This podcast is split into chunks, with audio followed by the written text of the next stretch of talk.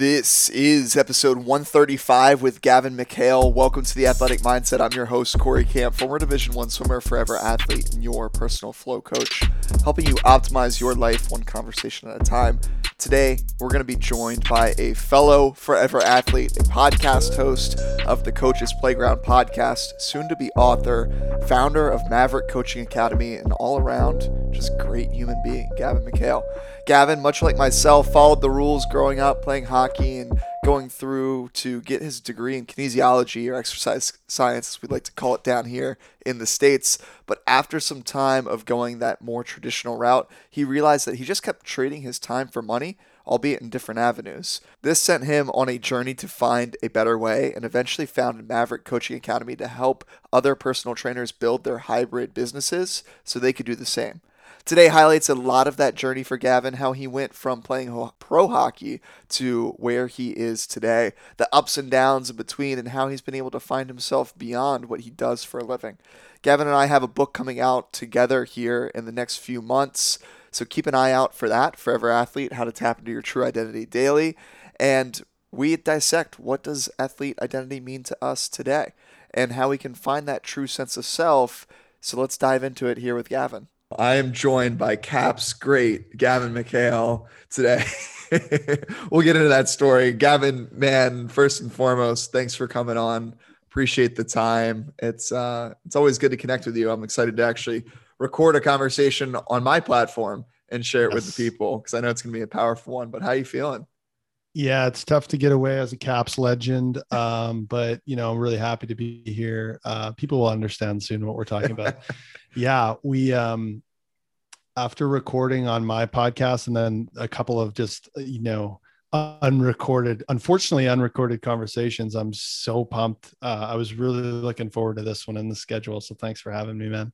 Yeah, man. Of course, it's um, it's a pleasure to have you in on this side of things. Obviously, um, I'm excited. I'm just excited to dive into it. Let's start with the cap story. Let's keep give the people sure. what they want.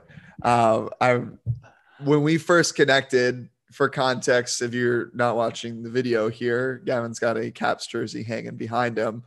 And when we found each other on social media, I was like, this is so cool. This guy, like, I'm a I'm a Caps fan. I'm a huge Caps fan. Like, how have I never heard of this guy before? So I'll let you take it away from there. and there's a very good reason why you've never heard of this guy before. Okay. So for anyone who doesn't know, doesn't follow hockey, the NHL implemented a rule. Mm, three, four years ago, which I would assume post pandemic is probably gone by the wayside. But essentially, the rule was each team has two goalies. And what it this had happened maybe once or twice, but they didn't want it to happen again. Where if both goalies got hurt, there was no other option other than to either put like a coach in net for the rest of the game or to put a player in goalie gear for the rest of the game or have your like injured goalie come back out, which is never ideal. So what they decided to do for the very off chance that um, this happened was they made a rule that there would be an emergency backup goalie in in the arena at all times for every NHL game. That emergency backup could play for both teams. Uh, they could not have ever played pro because there were some issues around the salary cap um, they couldn't couldn't have ever gotten paid to play hockey because then they would become a pro tryout mm-hmm. contract, mm which they'd have to pay for. Amateur tryout, you don't have to pay for. And so I was lucky enough in my hometown of Winnipeg, home of the Jets, go Jets, um, to be chosen as one of, I think there was about six of us. So essentially we got to pick our games and we got, it was cool. You got to go up in the press box I uh, got to bring a, a, friend or a family member and have the press dinner and watch the game. And you just had to have your gear pretty much in your car on the ramp, uh, ready to go. Uh, pretty wild. And um, so this was a, just a particular Wednesday in November of 2018, and I had I was ready to go. I was actually coaching. I coach a women's hockey team, and uh, I was coaching, and I was going to go straight to the rink to to the rink from there. I was going to pick up my mom on the way. She was my guest that night. All was well. And um, get off the ice. And we're like in the coach's room after. And I just pull out my phone and I got like a bunch of missed calls and texts from this random number. Uh, and, uh, you know, I see a voicemail and a missed call, and then I see a text and it says, "Hey Gav, this is I can't. Oh man, I can't even remember his name. I've got him on LinkedIn. Essentially, it was so and so, the goalie coach for the Capitals, and that's all I could see. I'm like, oh my god. I click the click the thing and I see the rest. Like, we're looks like we're gonna need you tonight. Please call me back as soon as possible. And then so I run out of the room. I call him back and he's like, "How fast can you get here, man? Is this this is like five thirty and the game's at seven. and I'm at one end of the city and the arena's at the other end. So I'm like, okay, see ya. So luckily, my girlfriend at the time is now my wife. She was actually on the university campus. She had a coaching thing going on. So I got to see her and tell her, which was amazing. And then I'm ripping to go get my mom and I'm calling her and I'm like, Mom, I'm not going to be picking you up. I'm just going to be saying hi. We're going to figure out what we're going to do. And then I'm leaving because I'm, I got to go play. And so it's this ridiculous thing. So me and her figured out how she was going to get my dad because in the meantime, and this is a shout out to the Jets organization, the Jets said, Hey, they called me, uh, just a PR person and said, Look, you're dressing. Do you want to get your both your parents? Let's get them to come down. They can come watch you uh, from the press box. So we got to get a hold of my dad. He's, you know, he's doesn't have a cell phone. You know how dads are. It's like a, it's a shit show getting a hold of him. And um, we finally figured out so i'm like calling my mom calling my dad while i'm on the way. I'm trying to weave through you know game night traffic. I don't know if anyone knows about like near arenas the traffic's crazy. And i'm like holy sh-. and then it like and then i had this moment that i'm sure any athlete listening to this would would would feel. You know i'm going crazy. There's so much going on. And i have this moment. I'm maybe like five minutes from the rink. I'm like i could play in an nhl game tonight like and i get i'm getting goosebumps thinking about it right now. It's like it was like this this moment of just like pure silence and just pure like clarity of like i got a job to do. Mm. like i i got a, i got a legitimate job to do. And so then it was like i got a hold of my dad. I was like super excited to tell him. It was amazing. And then it was like as soon as i parked that truck on the ramp and i grabbed my gear it was like okay like you're no longer just like a kid in a candy store. Like you do have a job to do here and they you know this is this is you know millions of dollars at stake. And if you have to go in you have to be ready. So walk through the door with my old like junior team's bag on my back right? And right i walk right into where the jets my opponent for the night are playing kick around soccer. And they're all like what the f- who is this guy? Like what is this random guy and I turn the corner to go to the visitors room, and there's Alex Ovechkin and uh, Evgeny Kuznetsov standing there, uh, hands out. Hey, I'm Alex. Uh, yeah, thanks, man. I know. Uh, and so they guide me over and uh, met met the goalie coach and everything, and then it was like a complete whirlwind. Get into the locker room, um, full physical from the NHL to make sure I'm good to go. Um, the, all the players are coming in and introducing themselves. Uh, there's a buddy that I had used to train, uh, Madison Bowey. He was on the team. He's like, Gav, oh my God, this is amazing. You know, and I'm like, again, I'm kind of trying to get ready for this thing. You know, we got, uh, I don't know if anyone knows Tom Wilson, who's like the bad boy. He was just coming back off like a four game suspension for like punching someone in the face. And so, classic. And, and yeah, and I'm trying to get ready. And like, it, it was just wild. They're, they're giving me, you know, I walk in, there's a jersey hanging there with my name on it. There's a nameplate. There's a hat ready to go, a ball cap for just sitting on the bench. I'm like, this is surreal. They're like, hey, what do you need? What kind of equipment? You know, you need to sharpen your skates. What kind of undergear do you need? Like all this stuff. And um, and then before I knew it, we're walking out on the ice, and it's just like we're in the my home rink where I've you know been a fan for years and it's like as soon as you step on that ice and you look up it's like a totally and i had been in big rinks before with lots of mm. fans but it was like this is this is like my hometown rink. Like this is nuts. You know and the music's going and like i knew that people had started to figure out what was going on. So i wasn't I didn't check my phone or anything, but I I knew that like it was starting to like news was starting to spread. And and I'm from Winnipeg. It's not a very big. It's like the world's biggest small town. so I knew things were happening, and a lot of my friends are season ticket holders, and it was like tons of people right behind the net taking pictures and all this stuff. But um, anyway, I, I, don't know how far you wanted me to go, but I just love telling that story. I love every bit of that story. Was it weird being on the opposing team in your hometown, like stadium, and yeah, fan of the Jets? You know, was that like how do yeah. you press pause on that for a second and just like take in that moment? Yeah, I'm a, I'm a relatively casual fan having okay. having played, you know, having played and having been um you know the, the possibility to play on any team. I was traded a lot during my career, which isn't a good sign, but you get you kind of get used to just throwing a jersey on, you know. Okay. And but I will say it was definitely odd. Um, and the one thing that helped, and I'd love to again shout out the Capitals, they did not have to do this. They could have put me in another room and just been like, hey man, like just, you know, keep your distance. And if you end up playing, we're screwed anyway. So they put me right in the locker room. They're the defending cup champs at the time. Every guy, I think every guy to a man said hi to me, including the coach, including the video coach, everybody, mm-hmm. therapist, everybody. Here's, you know, here's the drinks, here's some snacks, here, what do you need? Here, you know, every single person made me feel like I was a part of that team. So by the time I went out on the ice, like if you'd asked me, I would have said I play for the Washington Capitals, man. You know, and that's the coolest. Like, I and I think you know, you want to know what separates the best teams. That's it. They made yeah. any anybody, even the Joe Schmo. That's basically it's a joke that he's even on the team right now. They made me feel like a like a part of the team.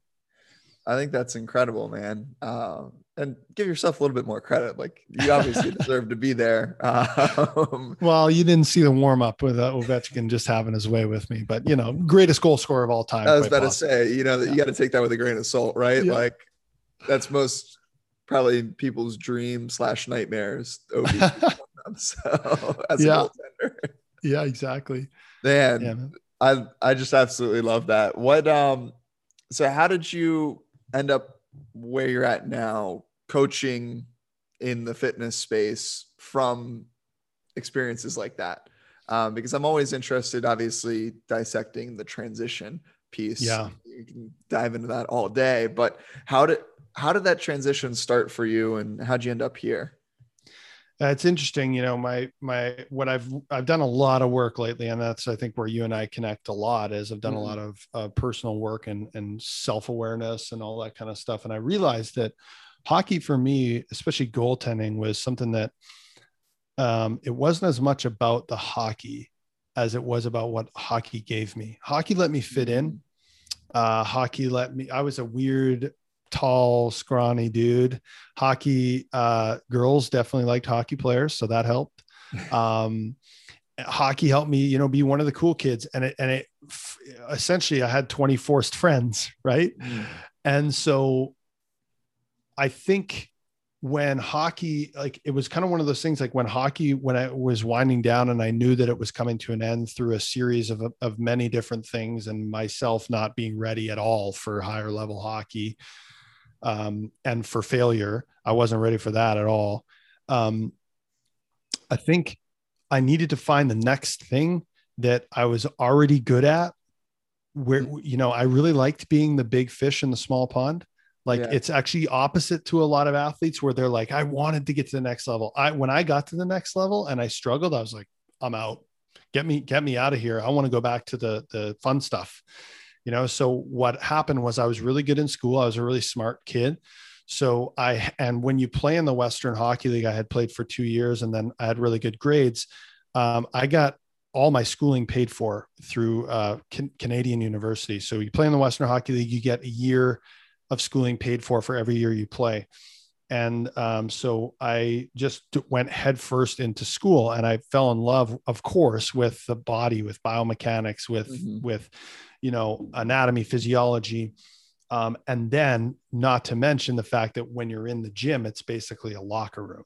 Mm-hmm. You know, it's it's like you're hanging out with your friends and you're shooting the shit. And you can make fun of people, you can have fun, and and everyone's you know fighting the same fight. So I think that really led me to the fitness space. Um, but it turns out now that I look back, that was kind of a means to an end because that mm I never was really a fitness guy.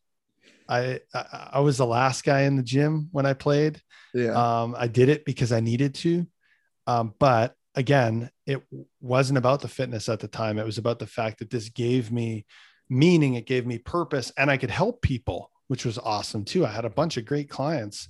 And then I realized, you know, um, I wanted to help more coaches who like I was a nerd. I was a great, in my opinion, a great coach, but I didn't know how to market myself. So I had to do a Mhm. whole whack of coaching and work on that.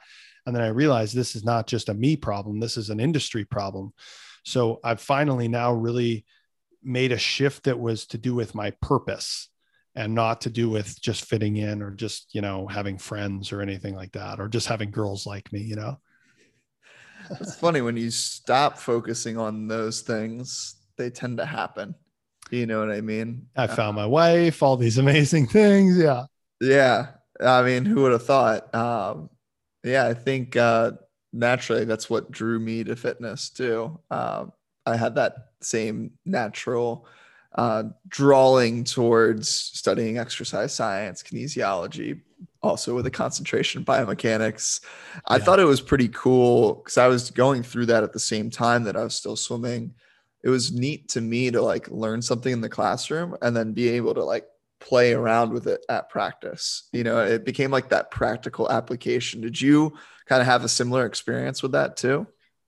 I feel like that 100% like exponentially sped up my learning. Mm-hmm. You know, I'm I'm like I was like in class with people who were yeah, like they were active or whatever, but they weren't like doing it every day.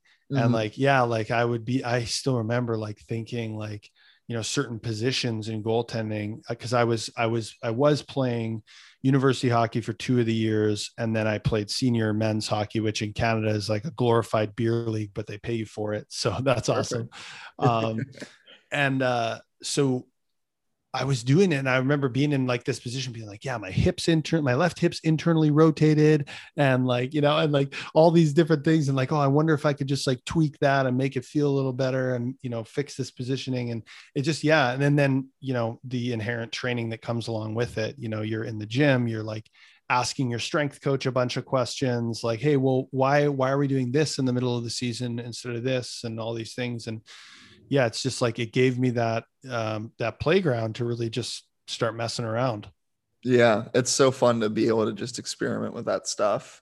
Mhm. Um, which brings me to this interesting point you brought up around failure when you got towards the the later stages of your career. Because I hear I hear on one side it's like, oh, you have this exploratory like I have a playground and I can express myself freely and get feedback and awesome.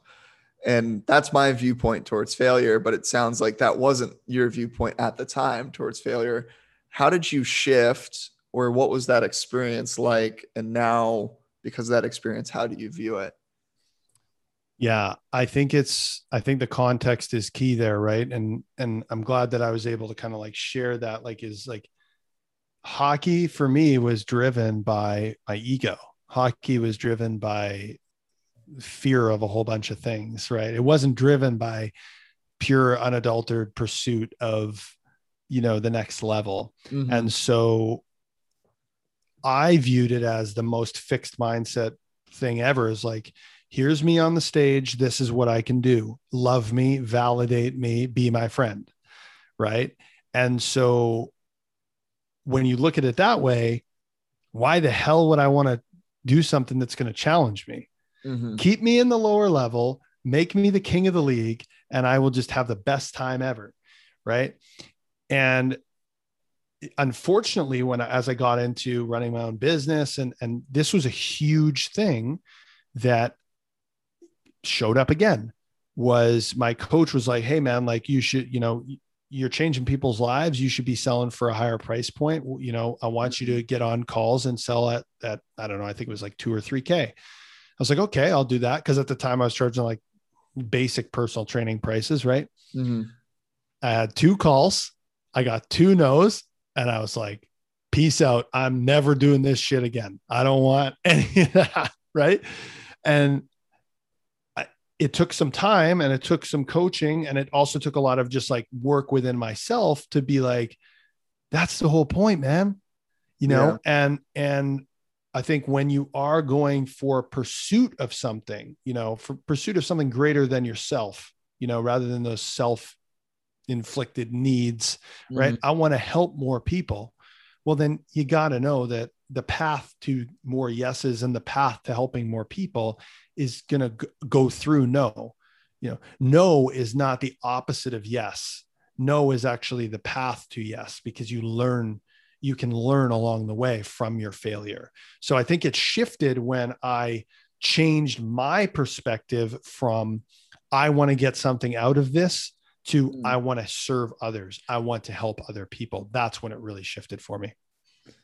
I love that shift for you. Um, Thank you. That's a, that's a powerful one. It's, I had a conversation earlier today around um, intention. And I think, especially when it comes to sales, I think we talked about this on your show of mm-hmm. people pick up on that intention very quickly. Uh, and sometimes it can be subconsciously. It's not like you're popping on these sales calls being like, I'm going to sell you on this thing. And yeah, they're no. feeling that. But if the whole, you know, intention going into the call is I'm gaining a new client versus you're going to miss what they're actually telling you and what their actual problems are and how you can actually serve them and help them. Mm-hmm. So going in with the right intention leaves open this door for so much more. And to your point, like, yeah, no is doesn't mean that no forever. It's just a it's feedback for right now. You know what I mean? And then who knows? I think that's one of the coolest things in the coaching space is when one of those first people when you first started doing this, they were like, Yeah, no, no way. And then now, once you had a few years under your belt, they're like, Oh shoot, I wish I I wish I said yes to Gav. now I see what he's doing, you know? And the best part is eh, to speak to that point is I can serve them better now. Yeah. I've, I've i've screwed up you know? I've, i made the mistakes like like we're talking about. I've failed and grown. Um yeah i mean you know i think that the whole sales thing and the whole thing you know in, in, when it comes to intention this can relate to anything in anybody's life whether it's like a job interview or whether it's um, even relationships any of those things I love how you speak about intention. I've been realizing the importance of intention with every single thing that I do. Right. And what I've really learned around sales in particular, again, take this for anything, is high intention, low attachment. So mm. I have an incredibly high attention intention for that person and for how I want to serve that person in that moment again, whether it's a sales call, whether it's a coaching call, whatever, but I'm not attached to the outcome because I know that there's only so much that I can do. And the more that I try and take control and the more that I try and force them, like you said, people can smell commission breath from a mile away and across the phone, right? They know when it's just about the sale. Nobody wants to be sold that way and nobody wants to sell that way. The only reason people ever sell that way is because they're forced to, because either they're selling a product they don't believe in or they're in scarcity mindset and they're worried that they're not going to make the money right? One of my clients said it perfectly when we were talking about uh, any type of sales or any type of um, just helping someone move forward is it shouldn't be about what can I take from you. It should be what can I give you, right? How can I serve you? And when that's the case, when I show up with a giving hand, when I show up ready to serve, then the chips will fall where they may. And again, as you said, when you stop focusing on the outcome, when you stop focusing on what you want out of it, the scoreboard takes care of itself. I was about to say, yeah, out, uh, I always say output over outcome. Um, Love that. And it really, really good. it boils down to that that intention or that mindset heading into it. The scarcity mindset, especially, is one that's going to lend itself to a little bit more of what we're not looking for of oh man i'm coming i'm coming from a place of my back's against the wall and like this has to work or it doesn't. What would you say that advice would be to someone out there who is feeling the heat a little bit? They're feeling like their back is against the wall and they're like oh shoot like did i make the right move how can they still surrender that trust of like all right it's going to take care of itself like i hear what gavin and corey are saying I know I need to serve, but I need to make some money. I need to do yeah. like something right now. What would your advice be to that person? Yeah, it's all well and good, but you got money in the bank. I don't. Yes, mm, I get yeah. it. um, and I think this comes back to uh, to gratitude, um, and this can really come down to um, the the true abundance mindset. So, okay, I'm going to get pretty philosophical here. So, a friend of mine was talking recently about there actually is no scarcity. It's just a lack of abundance. Just like there is no darkness, it's just a lack of light. Mm. Okay. We've just came up with a word to explain what it is, but really it is simply a lack of abundance. What is abundance? Abundance is not not caring, right? Like it's not like you it's not like you're just like, oh, I don't care if you enroll, this doesn't matter, right? That's why we talk about high intention. But it is not being attached to an outcome. Now, anybody who I, I, know you got a lot of athletes listening to this, and I know, I know when athletes leave their sport, their backs are sometimes against the wall. Mm-hmm. Or, you know, if you're in sales or if you've been negatively affected from the pandemic, your back is against the wall. There's a couple things here. First of all, how can you be grateful for what you already have and acknowledge all the skills that you do have or all the things that you do have so gratitude um, that allows us to to just be grateful for the fact that like there's a roof over our head and there's food on our plate and all those amazing things um, and then like i said you know being aware and acknowledging that you have all of these skills that can get you there now maybe you've never made a sale before, right? But you have a girlfriend or a boyfriend, that is sales. I mean, you're just selling like all of your amazing virtues, right? If you've ever had a date that was successful, you can sell, right? If you've ever um, helped someone see your point of view, you can sell, right? So the point of it is how can you acknowledge the skills that are already within you that you can be resourceful and take advantage of okay mm-hmm. this allows us to be in a place of abundance and to come from a place of abundance and go i've got these th- i've got i've got this i can handle this um, another thing that i've been recently really working on is um, intention minus control equals success.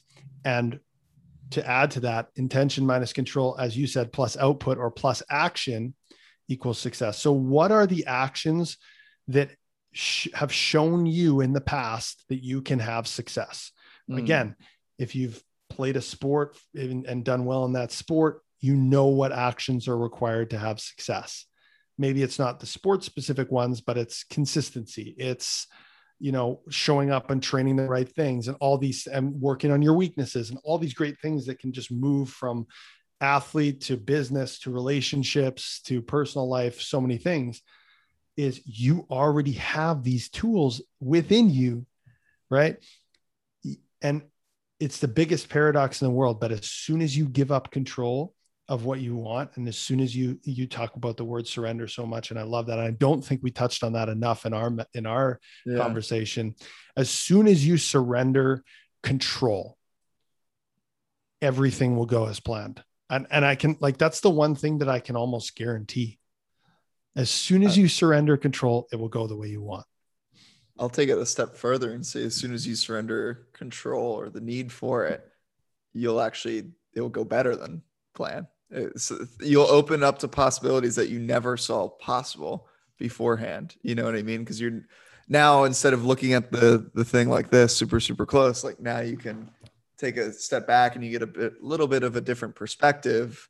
And in doing that, it's like, oh shoot, I didn't even notice that elephant that was like crossing the room. You know what I mean? I yeah. remember that old psychology uh, case study where they have all these things going and an elephant walks by or gorilla whatever. Gorilla. Yeah, yeah, yeah. Yeah. And you're like, holy crap. Yeah. I, I didn't even see that. I was so focused on this other stuff. It's like there's possibilities are endless.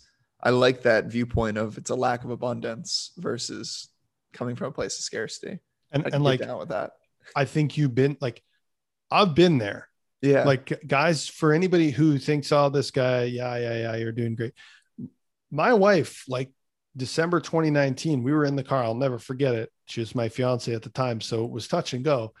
And she's like, Gav, like, are you sure? Like, are you, are you doing the right thing here? Like, we're, you know, we're gonna be tight for the mortgage payment. Like, you know, like I've been there.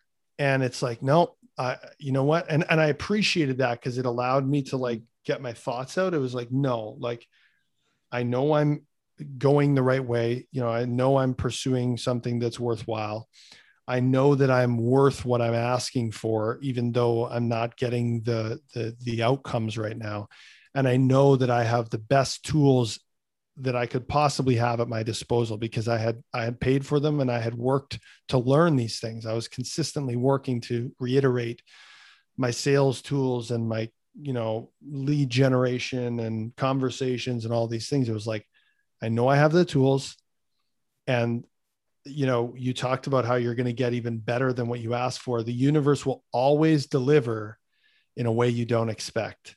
Mm-hmm. And the universe is always testing you too. Like every other time. So this was a specific moment of, of scarcity and of um, failure, so to speak. Depends on how you want to define that word every other time I had ever faced that in my life, in hockey, in school, whatever it was, I pieced out. I was like, I'm done. I'm going to go back to what's easier. And I was like, this is the moment. And my fiance, my wife gave me the opportunity. She's like, you could just piece out. You could go back. The universe was giving me the opportunity. Go back to personal training. Go back to the mediocre lifestyle and income that you were making when, you know, and you weren't as happy it was like, no, this is the time that I need to lean into this. This is my first time that I'm going to lean into failure and I'm going to lean into struggle and I'm going to let it teach me something. And then, of course, popped off. I love that. Um, cause that was, that was actually going to be my question was like, all right, you shifted into something new and now like you're really experiencing some growing pains. So how did you learn to accept the growing pains and face them and go through them knowing at the other end obviously is growth versus the old story that you've always had up until that point. Um, hmm. i think there's some good yeah like you're asking for maybe some actionable yeah was, to this. Well i was more interested in like what was different that go round? Like what in that moment of in the car with your fiance wife at the time was made you finally say, you know, I'm gonna I'm gonna face this rather than take that old way out that I you always had taken? I would say there was two things. Um, I'm just gonna make sure I don't forget them. Perfect. Um, number one, uh, I had done a ton of work around self awareness. Mm-hmm. Every other time, like I said, my ego was driving the bus and I I was kind of just existing. I didn't really I wasn't very conscious of my decisions. So it was like the the the child or animal brain in me was like this feel bad, no do. This feel good. You know, it was just like go do this thing and it, you know when I look back it was like what a you know, it was such a like just primal way of living. There was no consideration. It was just like, well, that just sucks. So I'm just not going to do that anymore. Mm-hmm. You know, and so the, the, the number one thing was I I was doing work at the time and had been doing it for like a year at that point of just like self-awareness, self-growth of like making my unconscious thought patterns and my limiting beliefs conscious bringing them to the mm-hmm. surface. It was painful man. Like it was it was hard. It was um it just blasted my ego to bits of just like i'm the only one limiting myself. And there was a whole number of a whole number of things that came up for me. So i had been doing that work and i was just tipping over the edge at the point where she asked me that. And i i honestly think if i hadn't um I wouldn't I wouldn't have made that choice. And then the second piece that was also very valuable to it was it, my environment. Mm. So even though she was asking me that question, in the way she was asking it was from an incredibly supportive and caring place. Like she wanted me to succeed so bad that she was just like, I hate seeing you like this. I want, you know, I want you to do better. And again, she was acting for like she didn't really know exactly what was happening and all the work that I was doing. Um, the way that I did. So yeah. I had her incredible support. It wasn't like you need to stop and get a nine to five. It was like, are you sure? Are you doing the right things? You know? And then the other parts of my environment, I had great coaches and mentors. Like I, I was investing uh, heavily in myself. Um, and I was asking for feedback. Every sales call that didn't go well, I was sending them and asking them for feedback. I was jumping on regular coaching calls about every little thing and really just busting through uh, my limiting beliefs and uh, and and I was just constantly surrounding myself with people who were doing the things that I wanted to do. Mm-hmm. So you know, much like anybody who's been an athlete on a team, I mean, our teammates lift us up when we need them, and there was nothing better that like entrepreneurship and actually just life in general can be very lonely sometimes. Yeah. Right. We feel like we're the only person struggling with this thing. And then you get into a, a community atmosphere or a team atmosphere where you realize others are struggling and they're working their way out of it or they're you know a little bit ahead of you or a little bit behind you and you can start to do that together that just changes the whole game i think that's one of the most powerful things in the world right um, talk about shared experiences that are going to elicit a deeper connection you know a lot of the reason why you and i connect at such a deep level i think is even though i've I can't skate to save my life. we have a general understanding of you know one another through our shared experience of athletics. The other thing I thought of too, as you were describing going into the work, the self awareness and the self work, it's scary. It's absolutely scary. And this analogy actually popped in my head as you were describing it. This past Saturday, I was out and I took a friend of mine um, trying to teach her how to swim in open water in the ocean. She's signed up for a triathlon in a few months here. And we spent the whole time working through the fear of getting out past the waves. Now, we chose a terrible spot to try to learn this because it also happened to be like the local surf spot. It was her selection, not mine. I was like, all right, man, like we'll go for it. And like me having the experience that I have in swimming, it was hard, but it was also relative. It was within my skill set to get past the waves. And I knew all right, yes, this sucks. I'm going to get rocked by waves for like five minutes. But I know on the other side of it is this overwhelming eternal like peace. And that's exactly how I feel every time I go into the ocean. It's like crushing wave, crushing wave. And sometimes the waves are way bigger than I would ever hope for. But I know if I just keep moving forward, I'm going to get past these waves. And on the other side of that is this I just get overcome with this sense of peace um, and stillness. And I just feel so at home. And I think that is actually a perfect analogy of like facing the work that comes with diving into the limiting beliefs, diving into uh, destroy, destroying your ego in certain yep. situations because it can be rough. And yeah, like you might try to do the work and you might get absolutely pummeled by a 10 foot wave and thrown around in the, the salt water and you got stuff up your nose and you don't even know what's you know, sand's everywhere and you're just like this feels absolutely terrible. So i mean obviously people hear that and they're like well, okay cool like i get what's on the other side but like i like being on the shore here. Like i'm just going to yep. watch you do that. Um, so props to you for taking that plunge quite literally and going into the work. What kind of prompted you to start doing that or taking that first step, putting your toe into the water for the first time? Yeah, um, there's so much out of that that I want to. I love the amount of swimming analogies that just went into diving into and taking the plunge. It's what I do. It's what I do. and you know, you can't skate. I, I would sink like a stone. So we're we're on the same page here. Um, and yeah, to to you know, to your point around you'll probably get pummeled. Like you will at some point, yeah, get pummeled by the waves. Like it's a it's a non-negotiable. But I would rather get pummeled by the waves now and figure it out than be 45, married with kids, and go, this isn't the life that I wanted. Mm-hmm. What am I doing? That's that's what happens. That that's literally what a midlife crisis is. Just a quick FYI. Um, and I also think that the the this wave analogy, that's why so many people quit Mm. with with any type of this work is and we see this a lot in our course eh, so whether it's um, social media or sales or putting in the work on yourself and self-awareness you get it's very exciting and sexy to dive in right? It's a you know Feels you great. jump in off the dock or you you run in off the beach and it's so exciting and exhilarating right? This is amazing right? Then the waves start hitting you. And you're yeah like you said your nose is full of snot and like you can't see and you know and you don't yet have the evidence that what's past the waves is good. Mm.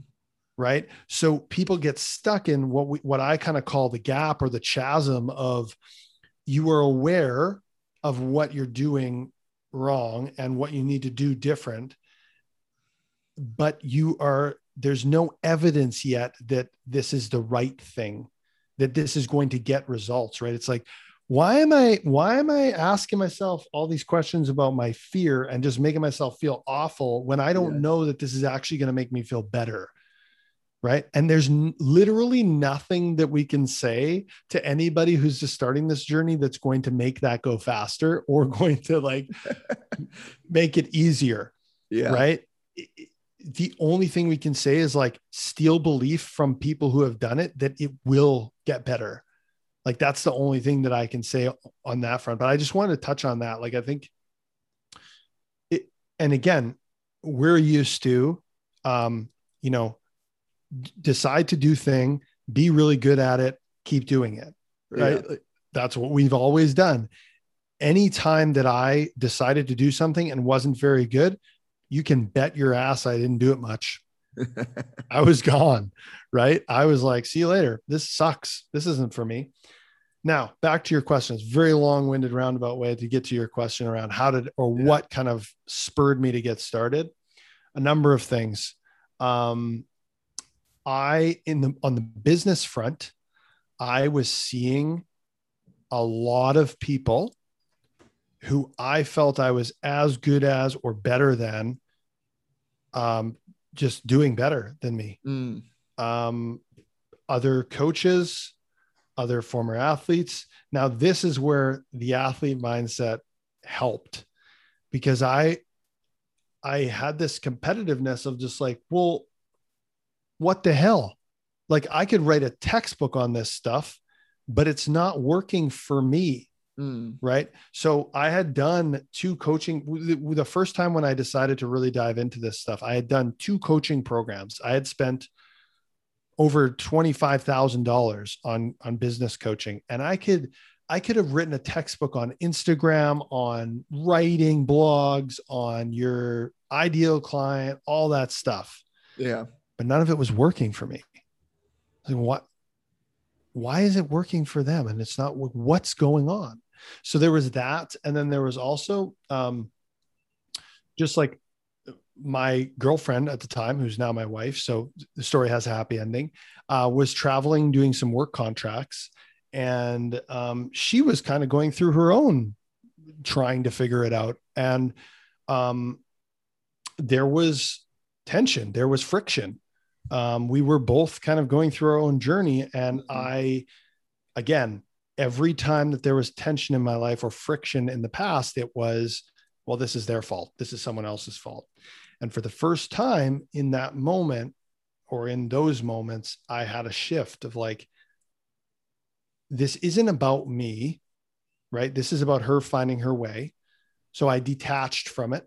But i can take responsibility for being my best self so i detached from something that was out of my control. I couldn't i couldn't force her to decide to come home. I couldn't force her to want to be with me.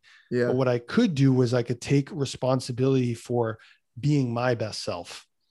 And as we know now that allowed her to step in and do the exact same thing for herself which brought us together ultimately. So i think for me it was it was just a, com- a combination of just uh, of really looking at parts of my life and going these aren't where i want them to be but i'm just going to take it. Uh, I just done just enough work, I guess, to take Yeah. enough responsibility to decide I'm going to start looking at this. I'm just going to start. And it really was like gratitude. It was like very, very simple stuff, just like gratitude, asking myself questions like, who am I? What do I believe in? Like, it wasn't the biggest philosophical questions. It was just like little things pulling the thread, you know? And I think that's where people get a little lost and overwhelmed at the beginning, right? Like they they can see the giant waves. They're like, uh, no, not for me, dog. Like, thanks. And it's like it's really important to know where you're at and start building from there. Um, the other thing that came up there is you were talking about your relationship. Um, I thought of what was that like in the team sport setting? Um, because hockey is a little bit more team oriented than obviously swimming lends itself to be. Did you notice that kind of growing up, like your how you showed up as a teammate impacting how you were showing up as a partner in relationships? Because I'm seeing a lot of parallels of like what you just said of how you need to just kind of accept and again surrender and trust and have her be her whole self and kind of have these deeper conversations come together lends itself very well to also you know being a good teammate and i guess now you've just done an extension of how can you be a good life teammate versus Yeah. just in the locker room yeah, we're both athletes, so we'll call it we'll call it life teammates. Yeah, she was a soccer player. Um, yeah, I think it's funny. Like I've never really thought of it that way, but the best, the most success I ever had, and the best teams that I was ever on, um, everyone just stayed in their lane. Mm, and um, you know the defenseman played defense. The forwards scored goals. Uh, i stopped the puck as a goalie. You know the coach coached and i realize now as you're, i'm having an epiphany right now that like yeah that's what we all did. We took responsibility for our job and we gave up we gave up the control and we trusted the the person beside us that they would do their job. Mhm. and um you know that's what's been really cool for kelly and i was since that and since really doing this work it was like i'm i'm going to take responsibility for me and i'm going to make up make sure i show up as my as the best that i can um because i know and i i fully know and trust that you are going to do the exact same thing and um i think that that's also why any team so even a swimming team yeah who may not like compete together, so to speak. That's why any team, the bonds are so tight Mhm. because you have to. Like, if you don't, you're done. Like, there's no chance. Yeah. Did you guys, I'd be curious from a relationship standpoint, did you guys lay out those roles and expectation of those roles ahead of time, similar to you're to, you're playing goalie. So it's, this is what's expected to you as a goalie. Like, yeah, we're not counting on you to score goals. So, like, don't worry about that. But we are, you know, expecting you to live up to these kind of standards. Did that carry over as well, where there's that communication around where the expectations are in relationship to your role in the relationship. I think we did it in hindsight. Mm, So, what we did was because, again, we're both working through similar issues. And I think our Yeah. generation is all working through this of we grew up very just existing mhm. right we, we just like oh um, society says i'm supposed to do this i'll just go do it. I'm good at this i'll just go do it right? There was no like conscious thought like do i want to do this? Do i like this? So i think what happened was this happened and this all went down and um, we came together and you know again each took re- response it was it was crazy like i remember the conversation of like I kind of said my piece and I was like, I know I need to work on this, this, and this, and I'm going to do the work. And then she said her piece. It was just, it was like a mirror. She's like, I need to work on this and this. It wasn't like I need you to do this and you got to do that. Like neither Yeah. of us were saying that. And um, so I guess we did, but in without being aware of it. And then Mhm. after, like as things had gotten so much better, and we're like, oh, this is this is like a true relationship we could validate and reverse engineer it and be like, oh, like that's why. You know, because Yeah. we defined it for each other. Yeah, and I think that communication piece is integral in any sort of relationship, and it, we can we can mean it in the like romantic sense, like we're talking right now. We can mean it in the team dynamic setting. We can mean it uh, culture in a workplace. But whenever those, I think that's where a lot of our you know tension exists in our lives is because we have a certain expectation of an event that's going to happen and then that event or that person doesn't live up to that expectation. And we're sitting there being like yo what the heck? Like i expected this of you. And they're sitting there like well you never told me that. So how, how would i know? Um, so i think that communication piece is integral. I appreciate that this is kind of where that conversation has gone. And I also feel like every relationship you have, so like my relationship to you Mhm. and my relationship with my wife and my relationship with my mom and my dad, I will never actually be able to fully understand their point of view. It's impossible for me because I will always have my own lens on what even what they even if they tell me to a T and they're fully honest and you say to me Gavin this is my point of view on this thing Mhm. I will always put my own flair on that because I I have my own experiences and I am not you and you are not me so the only way that we can even come close is by wildly over communicating Mhm. like like again and it you're so right any misunderstanding ever is simply a misunderstanding or a miscommunication of expectations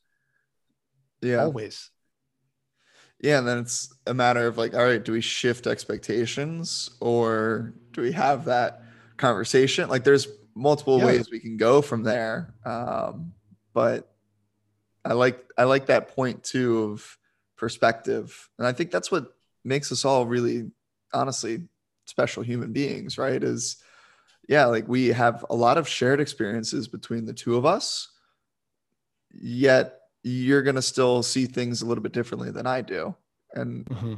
I'm a I think we're both better people because of that because we're going to we're going to have these conversations like this where you're growing in the process and I'm growing in the process and all of a sudden everyone who's listening in is like oh shoot. Yeah me too. I get this yeah and you you you know the slight because yeah we do think about a lot of things in the same way you and i and i'm Mhm. sure a lot of people do with people they're close to but the slight devia- deviations right allow me to go hmm that's in contrast with what i think. Do i double down on that or do i disagree with that? Both are okay both are just objective feedback but yeah. the contrast of what you brought that's slightly different or very different either way is simply feedback for me to go well how do i want to deal with that? Or or do i want to shift my perspective or or expectation a little bit? Or do, do i just want to do i just want to keep it going and just agree to disagree? Totally fine too right? yeah. Um but that's it's it's unbelievable to me when you kind of have that realization and we can we can get into this a little bit too that like every single person that you ever meet is actually just a mirror into yourself is actually just a reflection of and i see you're nodding so i'm glad we're going to Yeah. go here is actually just a mirror and a reflection of something you can learn about yourself now that sounds like the most selfish thing in the world but hey like i said no one else has your point of view or perspective so that's really the only thing you can do is shift your yourself Mhm. to to change or to, to to see any change in the world does that make sense yeah yeah I mean Sort nothing of. changes if nothing changes um and then I also like this quote has come up multiple times on the show of um, I'm not who you think I am. I I am who I think you think that I am. Uh, in that sense, and it's like, what is that perceived projection of our identity um, being? right And shoot, I mean, I think a lot of the work that you've touched on today, diving into the ego stuff, um, I wouldn't say helps answer that question of who who we are, but at least shed some light on maybe some deeper layers that those listening in, you know, can choose to go dive down if they would like to. yeah, if if you so choose. Yeah. To, to take this to take this and and one but one of the most fun parts is when you do. Mm-hmm. Uh, especially I've found, um, and again, this is just my experience as a man, but as a man, uh, especially from our generation, we grew up. I grew up with a very um, interesting relationship to a lot of men. I was incredibly close to a lot of men. Mm-hmm. Um, hockey dressing rooms are some of the like tightest knit places in the world. Yet I didn't really know anything really about these guys because Yeah. we were, I mean, and I think I could say this freely that we grew up in a generation where the worst thing you could be, like the worst thing you could be was gay. Like Mhm. it was the scariest thing in the world.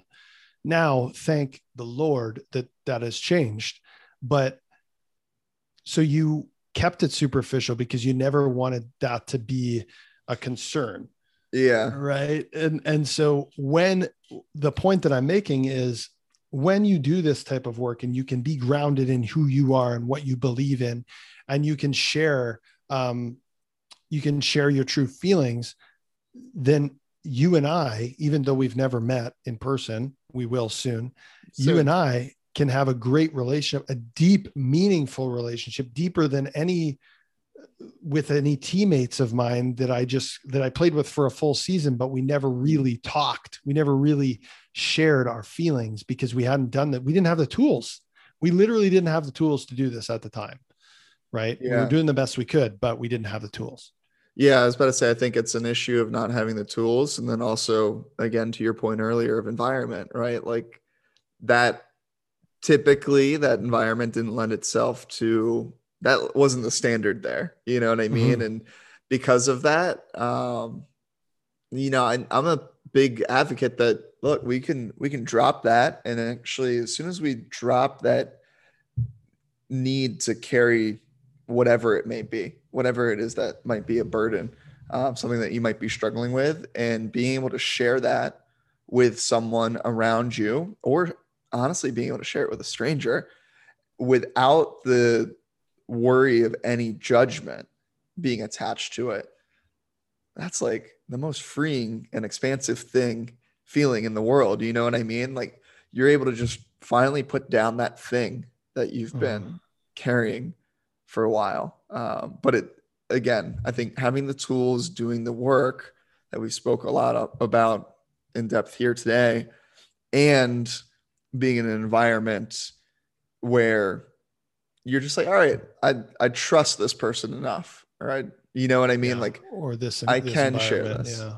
exactly. That needs to be in place too. like could you could you imagine if like even some of the things that we've shared like maybe with friends or whatever more recently like do you imagine if you shared some of those things in like the locker room No. like you would have Yeah. got just shredded like Yeah. shred and everyone would have been like what the, what are you talking about share like Dude, shut up. We just let you're here to swim. You're here to you're you're here to stand in goal. Like get just out of do here. do your job and shut your mouth right like stop Yeah. you know stop and, and yet they preached that we should be cohesive and be friends Yeah. but no no not that way. We're not going to go that far right? And i think that's um you make a really good point though. It's really and that's one of the things i really work to do and we are very considerate of in our coaching program is that people feel safe enough to Mhm. share those things. May not be with me it may be with another one of our coaches or maybe one of their peers.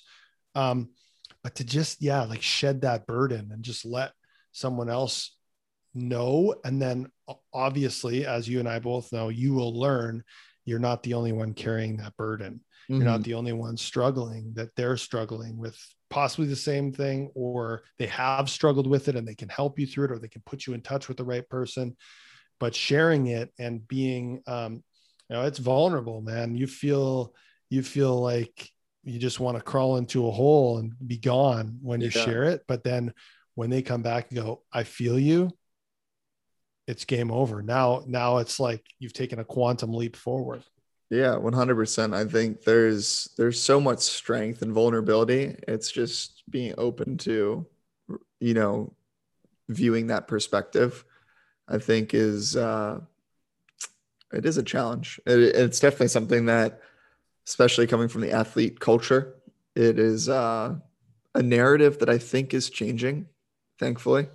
Uh we're Thanks seeing some more and more professionals. yeah, yeah, and uh, look, it's it's very far from where you know it, it needs to be in the sense of all right, like we don't have to worry about all these mental health issues to the extreme that they are, but I think they've gotten to the extreme that they are because we took it to the other extremes of like, all right, just like bottle that thing up, forget about it, Mhm. don't talk about it, just play. Um, so I think we're gonna have a shift the other side of the continuum, and then we're gonna find some kind of equilibrium in the middle there. Fingers Yeah. crossed. Yeah, fingers crossed. Yeah, I remember. Yeah, I remember to to that point. It was like I was always told, especially as a goalie, don't let anyone see your emotion. Mm, Right, like nobody in the stands or on the other team can see what you're feeling because if they do, that's you're giving away your power. yeah. Right?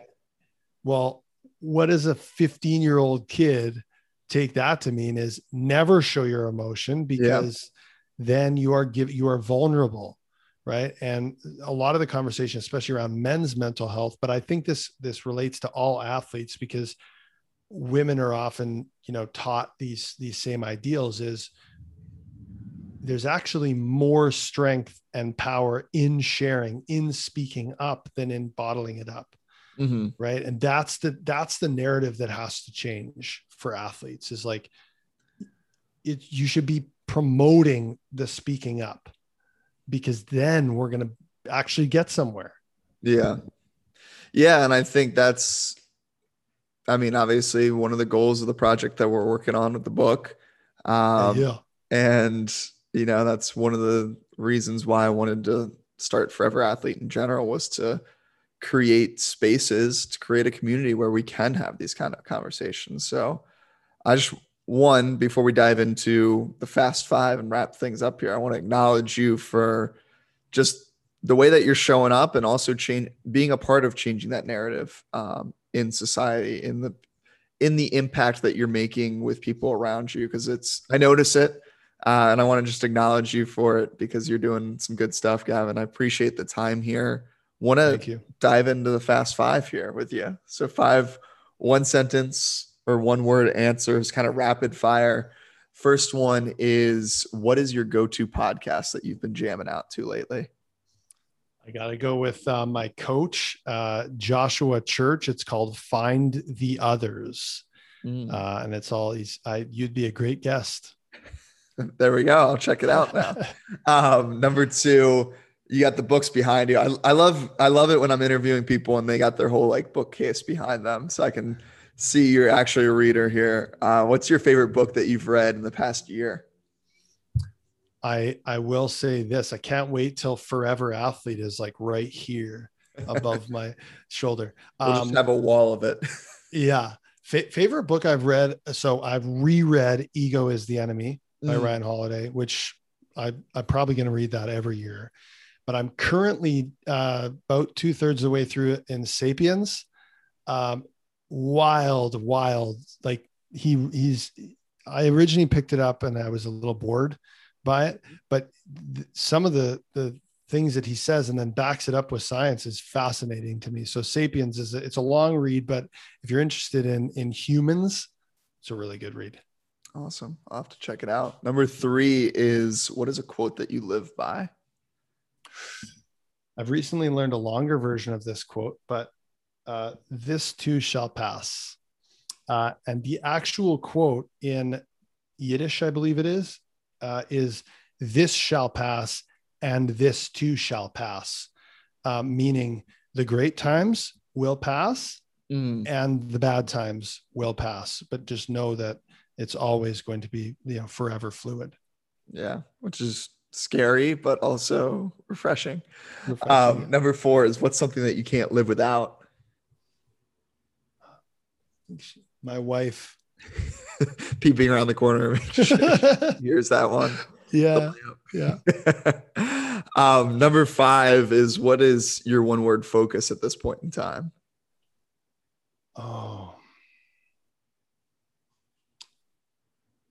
Leadership, um, but not in the just like standard sense. Mm-hmm. Um,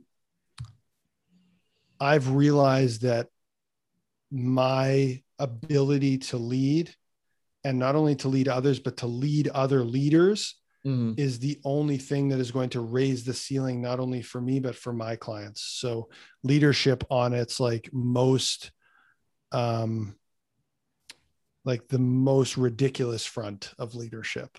Mm. I love that. It's a good focus. Um, where can those listening in find more, Gavin? Where can they check out the coaching, check out the podcast, everything that you're doing? Um, yeah, they can hear Gavin and Corey Camp uh, July 21st on the Coaches Playground podcast every Wednesday. Um, I've just loved the shift that I've made and just like it's more of a playground. It's, Mhm. it's so much fun. Um, Instagram is where I hang out the most at Gavin McHale one, and I share a lot of my beliefs around a lot of this stuff and the fitness industry in general. Um, and if you want to learn more about like our program, what we do, I mean, first and foremost, send me a message on Instagram, but um, www.maverickcoachingacademy.ca. I'm up in Canada, so it took the, took the CA moniker. So maverickcoachingacademy.ca. I love it, man. We'll have that all linked below. Gavin, Thanks. again, appreciate you. Enjoy the rest of the day, man. Appreciate you joining us today. There's so much power in not going through this life alone. Grateful to have teammates like Gavin on this journey that I'm on, and I encourage you to create some life teammates like Gavin in your life. Share this conversation with someone who is close to you and form an accountability pact to continue to grow together because together we can go far.